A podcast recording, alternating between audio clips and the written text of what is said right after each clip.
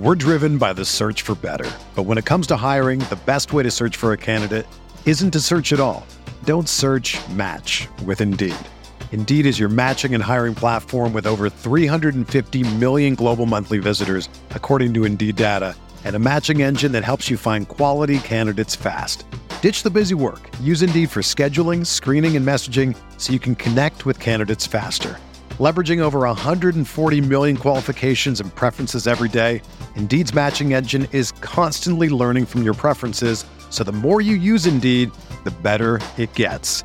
Join more than 3.5 million businesses worldwide that use Indeed to hire great talent fast. And listeners of this show will get a $75 sponsored job credit to get your jobs more visibility at Indeed.com slash BlueWire. Just go to Indeed.com slash BlueWire right now and support our show by saying that you heard about Indeed on this podcast. That's Indeed.com slash BlueWire. Terms and conditions apply. Need to hire? You need Indeed.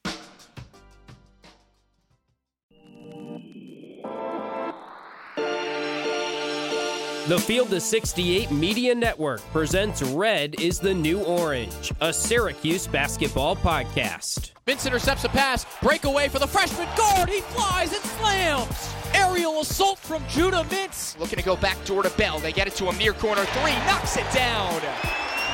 Chris Bell, the sharpshooter. Bringing you everything you need to know out of the 315. Up top, Williams surges ahead, up with the right hand and in. A pretty up and under move from Benny Williams to beat his man. Over to Taylor. He skips into the lane, puts up a floater, and drops in. Let's get it started with your host, Ian Unsworth and Johnny Gadamowitz. Another week, another win for Syracuse men's basketball. This time it wasn't easy. 79 75 over the Colgate Raiders. The Orange finally paced them inside the dome. Ian Unsworth, Johnny Gadamwitz, another Red is the New Orange here, a part of the Field of 68 podcast network. You can follow us on Twitter, F68 underscore Cuse, uppercase or lowercase, does not matter. Also, make sure to follow the Field of 68 on Twitter for live streams of Field of 68 after dark every night, breaking down the biggest names, stories, and games in college basketball. Also, drop all our friends a follow across the Field of 68 podcast network. If you've got family, friends, you've got relatives, you've got cousins you're seeing at Thanksgiving, if they're UNC fans, well, you know, you got to deal with them. If they're Purdue fans, right? If they're Texas fans, whatever they may be, they've got a podcast on the Field of 68 podcast network dedicated specifically to their team. So tell them to check it out. Johnny, they can listen to us wherever they get your, their podcasts. And we're rather relieved, or at least that's where I am after this game, because the first half looked like the game you called last year. It looked like the game we called two years ago on WAER. That was a Colgate slaughter. Slaughter, to say the least, Ian. I, I think relieved is a good word. Um, and I think for me, I look at this game. Look, it's the epitome of why Jim Boeheim kindly needed to be ushered out the back door. Mm. Right. Because this team went out and they made adjustments. Right. The, the second half was very different from the first half. Does a Jim Boeheim led team make those adjustments, make those necessary changes? I think you and I both know the answer to that question. But more when than they're anything, down 15. Yes. But more than anything, I, it shows me a level of resiliency um, and a level of fight that I think teams in previous years, particularly recent years in Central New York, just didn't really have. I mean, Ian, this team was down by 20 with under 15 minutes to go and found a way to win the basketball game. Colgate made one three pointer in the second half. This is Colgate we're talking about, the team that's come to the Dome each of the last two years and shot the lights out and silence the Syracuse crowd. And I think Red Autry brought up a really good point listening to his post-game press conference. And the way he put it was, look, the way we handle things, we will, we like to go play mini 4-minute games. And I hmm. think that is a mindset and that is an approach particularly considering the construction of this roster and the way they're made up, that really will bode well, right? You don't have to go out there and make up a 20 point deficit just like that But if you chip away, you make your necessary adjustments, you stick true to your formula, good things can happen. And I think that's what we saw earlier in the week. You can't hit a 10 run home run. You need no, to chip away. And that's what Syracuse did, particularly with those adjustments, mainly the press. At the end of the game, Colgate lost its mind trying to get the ball over half court. There were six turnovers in the last four minutes on the Raiders side, five in the first half, and they finished the game with 19 total. Johnny, one thing we hit on right at the end of our conversation with Joe Puccio last Friday was Colgate's lack of depth at the guard spot. And I think that really showed once it got to the end of the game. Braeden Smith played 33 minutes, tweaked an ankle with about three minutes left. That also plays a part. But Colgate had no answer because the past couple years, Syracuse has always been the bigger team, the more athletic team, the stronger team. But that was never utilized until Red Autry said, All right, we're down 20. Let's just pressure the heck out of the ball, heat it up, and see what happens. Yeah, you Colgate, throw double T. Sorry to cut you off there, Ian. Yeah, they, no, they they had no idea. They they didn't know what to do. Once Red Autry threw the press their way, they were like a deer in headlights, and that's why the turnover numbers skyrocketed. And I think it bears mentioning too. You know, a lot of people are going to look at those Colgate turnovers, and that was a driving factor behind the result was what it was.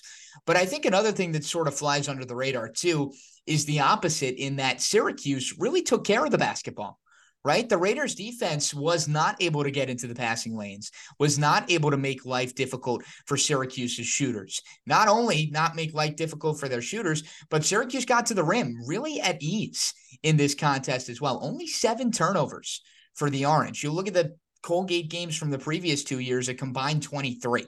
So that had been a thorn in Syracuse's side over the past couple of years. I think going into this year, though, Ian, and it's something we've spoken about a little bit as well.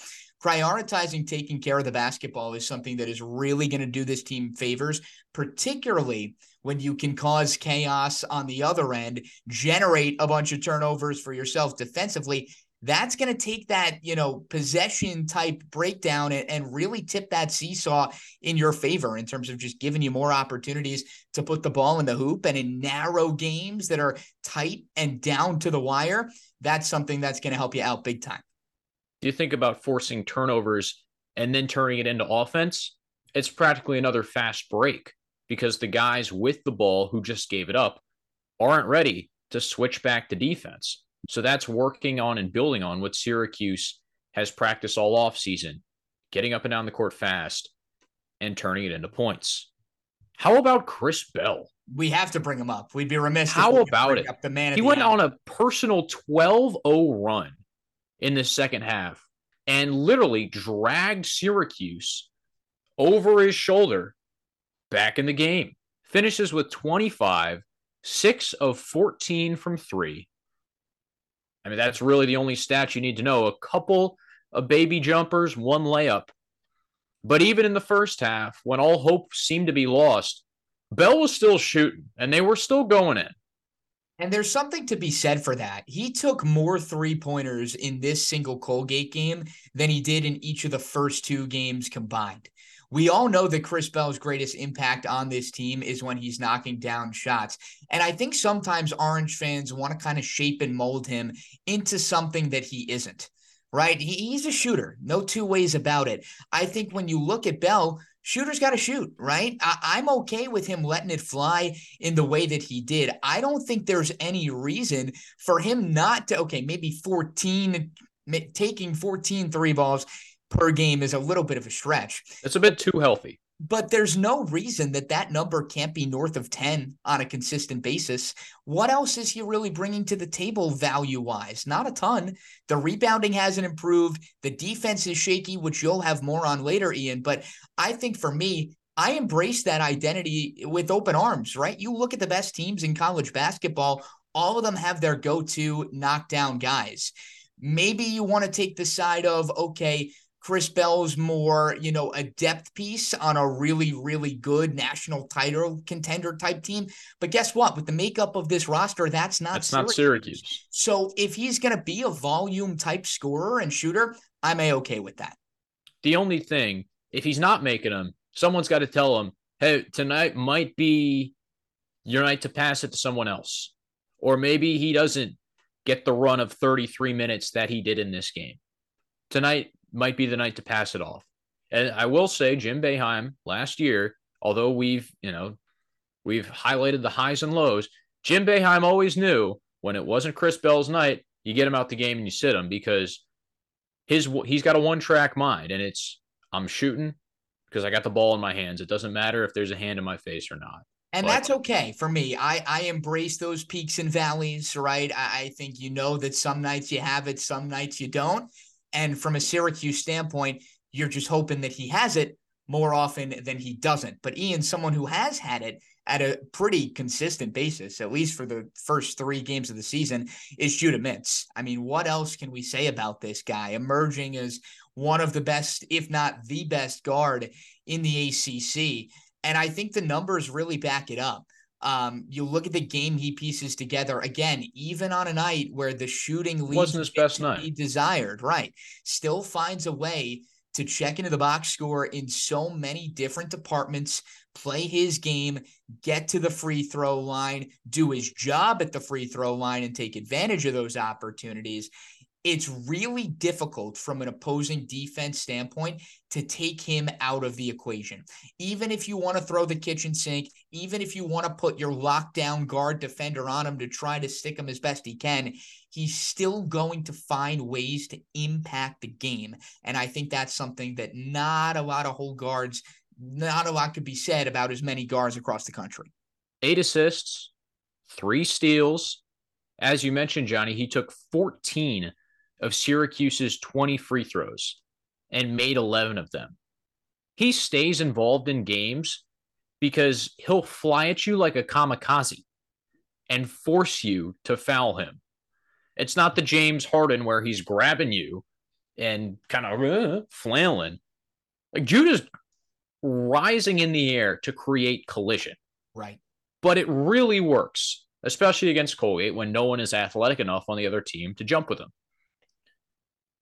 any sort of contact in the air, especially with the changes in the block charge rule this year that give more leeway to the offensive player, will get you to the free throw line.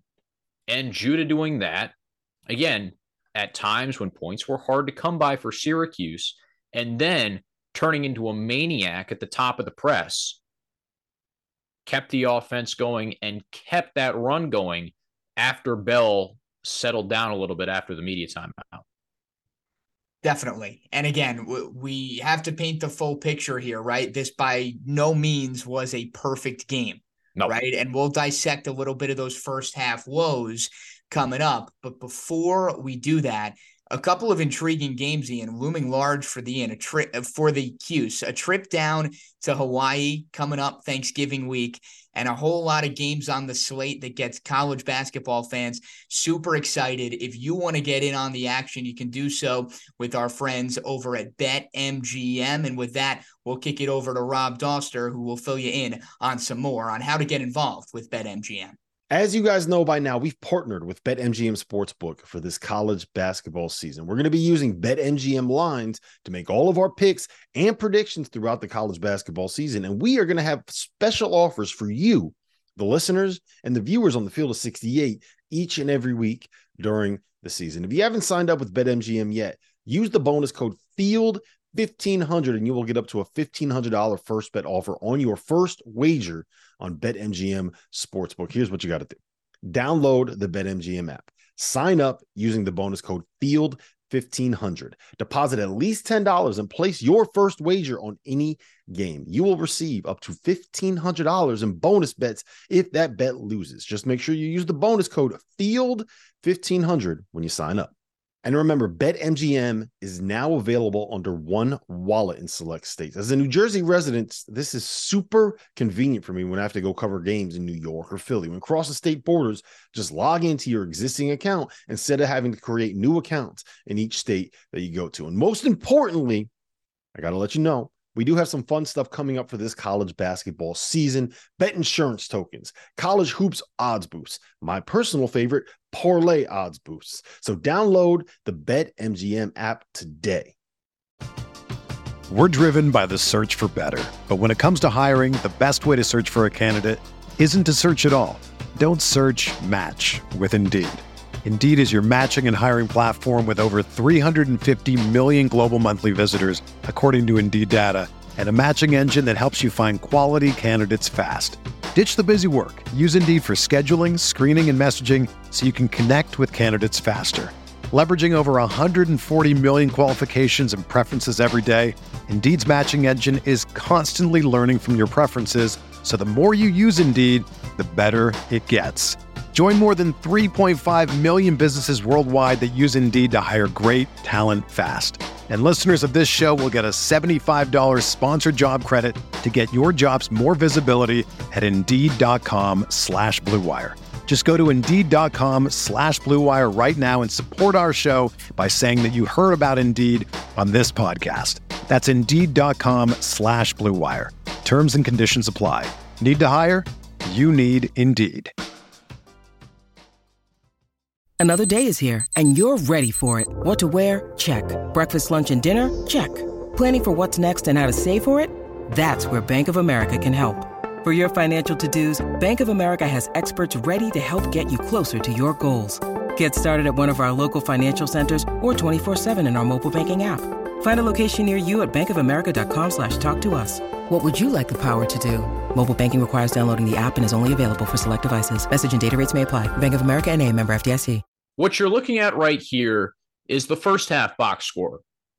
Johnny and I were all you know, sunshine and roses. Now it's time to get a little bit more realistic because at halftime, the one tweet was sent out from our Twitter, and it was this happens every year down by 16 with 20 minutes to go. That that's that's what I consider to be my college basketball rule, Ian. And I know I've brought this up to you before. You got to keep it to less points than minutes when you're trying to come from behind. And when you're down 16 with only 20 to go, that uh, could set you up for failure. We all know how the game finished, but now it's time to take a look at at how the Orange put themselves in such a predicament in the first place. Let's just knock through a couple key stats here. Colgate more points in the paint than Syracuse. Syracuse played its seven foot four guy for over half of the first half. 12 to 2 on second chance points. Can't have that. Absolutely can't have that. Colgate has more fast break points than Syracuse. The team that wants to play ultra fast gets out ultra fasted, and Colgate shoots 50% from the floor and 50% from three which is the formula they used in each of the past two years, and it, it, it boded them well for the first 20. Um, and obviously, the McLeod thing, which we didn't touch on a ton, we've spoken about him in the past. It, it's an issue, and it's something that Syracuse needs to get figured out rather quickly. I mean, the Orange, in, in the totality of that game, only had six second chance points. You got a guy who's 7 4. He's playing 19 minutes and coming up with only three rebounds that is not a formula for success going forward. Rebounding. This screenshot is an example of why Syracuse struggles to rebound the basketball. Look at Keegan Records in the middle of the ACC logo. Actually, you know what, Johnny? We're both play by play men. Why yeah, don't you describe say, the what, scenario for us? Yeah, for our people following along just with the audio version, you've got records pulling up for a short jumper, a little bit in front of the free throw line. He's got Justin Taylor draped all over him, hand in his face. But the only man beneath them would be Naheem McLeod, who is standing in the vicinity of the rim all of the other three players on the court for Cuse are in front of the charity stripe, in essence, towards the three point arc. That's the problem. Everyone above the free throw line, no one's crashing to get the defensive rebound. Judah Mintz, JJ Starling, and Chris Bell are all thinking about breaking out in transition. So Taylor, his assignment is to bo- box out records. Defender on shooter makes sense. McLeod has to box out Woodward. Naheem McLeod just not that fleet of foot. Jeff Woodward, even at his five inch height disadvantage, can get around him. And that's what happens. The rebound ends up carrying off the rim and coming back to the paint. You think if Judah Mintz, who's at the left elbow, slinks down a little bit, grabs the ball, SU's out in transition. It's not a problem for the guards to go back, especially Mintz and Starling. They're the fastest guys on the court. Right. No one with Colgate's running down the floor with them. And think about it Colgate's two biggest guys, the ones who can really protect the rim against the high flying guards of SU, are both near the rim. Record shot it. Woodward's contesting the rebound. So Mintz and Starling, if they get the ball, have free reign to zoom past everyone and attack the basket. But since they're so worried about getting out in transition and just hoping someone else gets the rebound, that's what leaves Syracuse wide open for that second chance opportunity. And that's why Colgate had 12 of those points in the first half. Moving on to our second one. And this is where McLeod's inability to move really comes into play. We're gonna call this X's and O's with uh with Professor Ian Naismith Unsworth. All right, uh, I don't I don't know about Naismith, but I, I know a good deal about basketball, or at least I, I like to think I do. Johnny, set the scene. All right, so we've got Braeden Smith, the guard who we've highlighted from a Colgate standpoint all week pulling up from a three pointer, essentially at the top of the arc, slightly offset to the left. Naheem McLeod at the free throw line. Judah Mintz trying to fight through said ball screen, but so much room to operate for Smith as he tries to cash in on the three pointer. And I believe he did in this particular sequence, Ian. And that's something that any high quality guard, you give him that much room, he's going to make more often than not. Yeah, so this is with 23 seconds on the shot clock, early in the possession for Colgate. It's just a simple high ball screen. Top of the key, two on two. Woodward sets it for Smith. Naheem McLeod can't get out there to contest the ball handler. He's just not fast enough. Syracuse is worried that if McLeod gets too far away from the basket, Smith will blow right by him. Will he? Probably. So instead, they have McLeod doing what you'll see in the NBA a lot, which is called drop coverage. If you watch Joel Embiid, if you watch Boban play the ball screen, right? These big. Why, why is Bo? Why is Boban the name that comes to mind? Because he's seven six and Naheem McLeod is seven four. Right, fair enough. Fair enough. There you go. Would you prefer Manute Bol? I know that's okay. Hey, I got nothing against Boban. So just I was just thinking of the the, the big lumbering guys. I mean, Embiid yes. is is nimble, but he's not he's not fast. Right. They don't get out there on the perimeter. Their job is to protect the paint. Same with McLeod. He's supposed to be Godzilla swatting at any, you know, helicopters that fly his way in the paint. So he is back near the free throw line. And the objective of drop coverage is to prevent anyone from getting to the rim, force you to take a jumper. That's the point. The problem Colgate is really good at shooting jumpers, as evidenced by the 50% three in the first half. You leave Smith with that much distance from elbow to collegiate three point line, which is probably about eight, nine feet. That's that's easy pickings, right? This is a this is a shoot around shot. Two dribbles in, nobody in his face. Starling is trying to get around the screen. He's trailing the play. This is a wide open look. And again, if this continues into ACC play, as you said, Johnny, teams are going to get easy buckets off this from start to finish as long as McLeod's in the game. Right. And that's why, you know, I'm going to vouch for. I, I, think the best five on the court for Syracuse, and they give up plenty of size when this happens. But I really like the five on the court of Mintz, Starling, Taylor, Bell, and Brown. And I know that's the group that sort of closed the contest when Syracuse did go on that run and eked out the win what they lack in size. I like what they bring to the table in athleticism, in transition. And I know Naheem McLeod has a role to play, but right now, as you just pointed out for us, Ian, I'm not sure he knows his role enough to be on the court when it matters most in terms of executing on sequences like that. it all depends on the size of the opponent too. Yep. You can get away with playing Brown at the five because there are no big guys, even Woodward and Records, who truly are physical enough to beat on Maliq Brown because he's he's built. He's a strong cat, so he can handle his own. But he's still got more to learn, as does all of Syracuse when it comes to defending the ball screen. Third example, Johnny, play by play.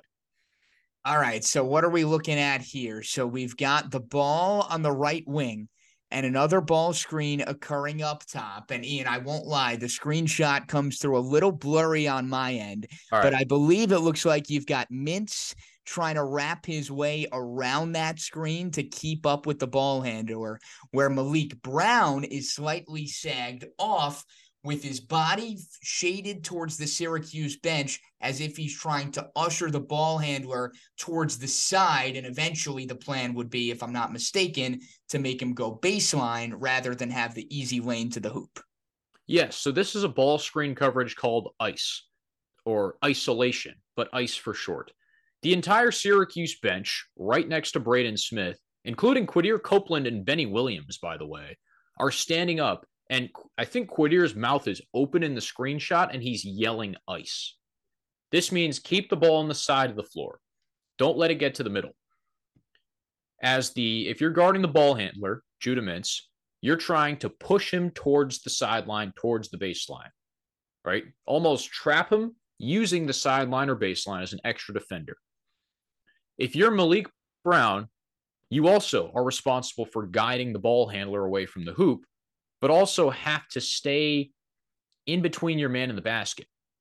Think about keeping one of your hips pointed towards your man or staying in line with your man's path to the basket wall, keeping those hips, as you detailed, Johnny, towards the ball handler and pushing him away from the middle of the floor. Problem in this screenshot Brown is uncommitted. There's a little gap where Keegan Records, who just set the screen, rolling to the basket, has space for a pocket pass. If Brown is really going to uh, be effective in this ball screen coverage, he either has to jump this and full on double team, hands up, trap with Mintz, get him stuck in the you know, get him stuck on the sideline. Or right, Smith has picked the ball up here. He has stopped. Brown's pretty much done his job by keeping the ball on the side. And Mintz can recover rather quickly. Brown either has to commit to the double or sag off. Right. He's, he's caught. He's caught in no man's land. Right. Yes, exactly. He's in yes. no man's land because instead of being on records or going all the way after the ball, he's caught in between. There's a hole for the pass, and the pass eventually gets made, and records goes right at Justin Taylor and, and lays it in. Now, this again is something that will get worked out over time. This is a kink that is tough to do again. It's tough to execute against Colgate because Ryan Moffatt's also up there roaming around, and something could just as easily happen where Moffat peels around and gets a three. There's a lot of dummy action, extra, you know, bells and whistles you can call it that Colgate runs to get your defenders out of sync. But at the end of the day, sticking to the screen principles and trying to run these coverages for picks, pick and roll, whatever you want to do, is going to be tough for these guys because they spent a whole entire year not worrying about this stuff and not having to implement it in a quick game situation. So here's where I would go then next. What I would ask you is sort of a follow up to all of what you just so beautifully documented for all of our viewers and listeners it, are these issues and defensive lapses things that you are mostly willing to just chalk up to early season, game number three, new coach, they'll get it figured out based on what you've seen. Is this cause for more deep rooted, big picture concerns that could loom large come January and February? at First, we have to give a lot of credit to Matt Langel. Yeah. That dude can scheme up an offense. And he did it the last two years against the zone, and he did it this year for about 30 minutes of basketball until it was nullified by the press.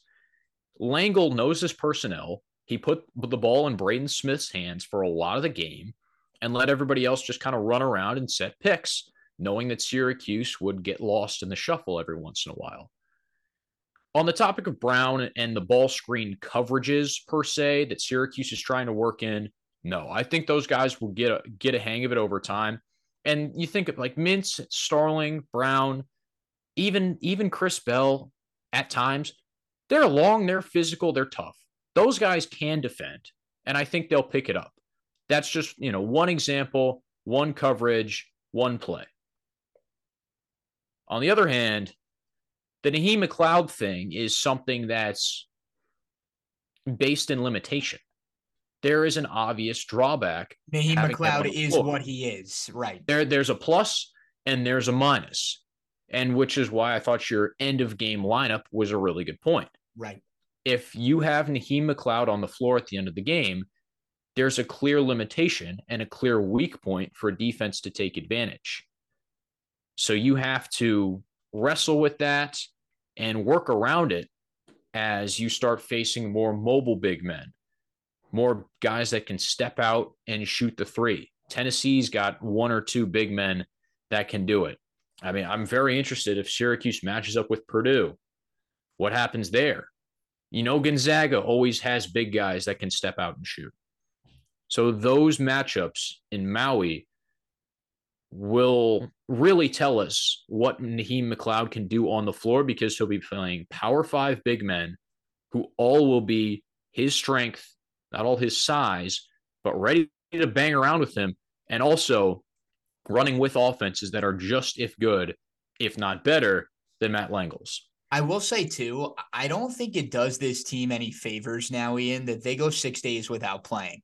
Mm. Right. By the time they take the court Monday, it'll have been six days. And I know a lot of people like to talk, oh, rest, you know, get healthy. They're three games in. We haven't hit that point in the season yet, particularly for a team that just got Benny Williams back, wanting to get him back acclimated and into some sort of groove.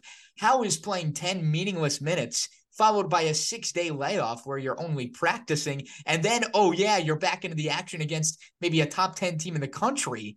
I, don't see that being something that is going to benefit Syracuse in any way. I know there might be mixed opinions on that, but I think in the context of this team and where they're at right now, I think the especially after a, a season momentum grabbing win like the Colgate win was. I mean, I'd be willing to say, well, hopefully, if all goes according to plan, it won't be. But I think by the time this season ends, you'll reflect back on this Colgate game as, as one of the high points of the season, right? Albeit being very early, um, you know, to, to sort of have that kind of fizzle out here.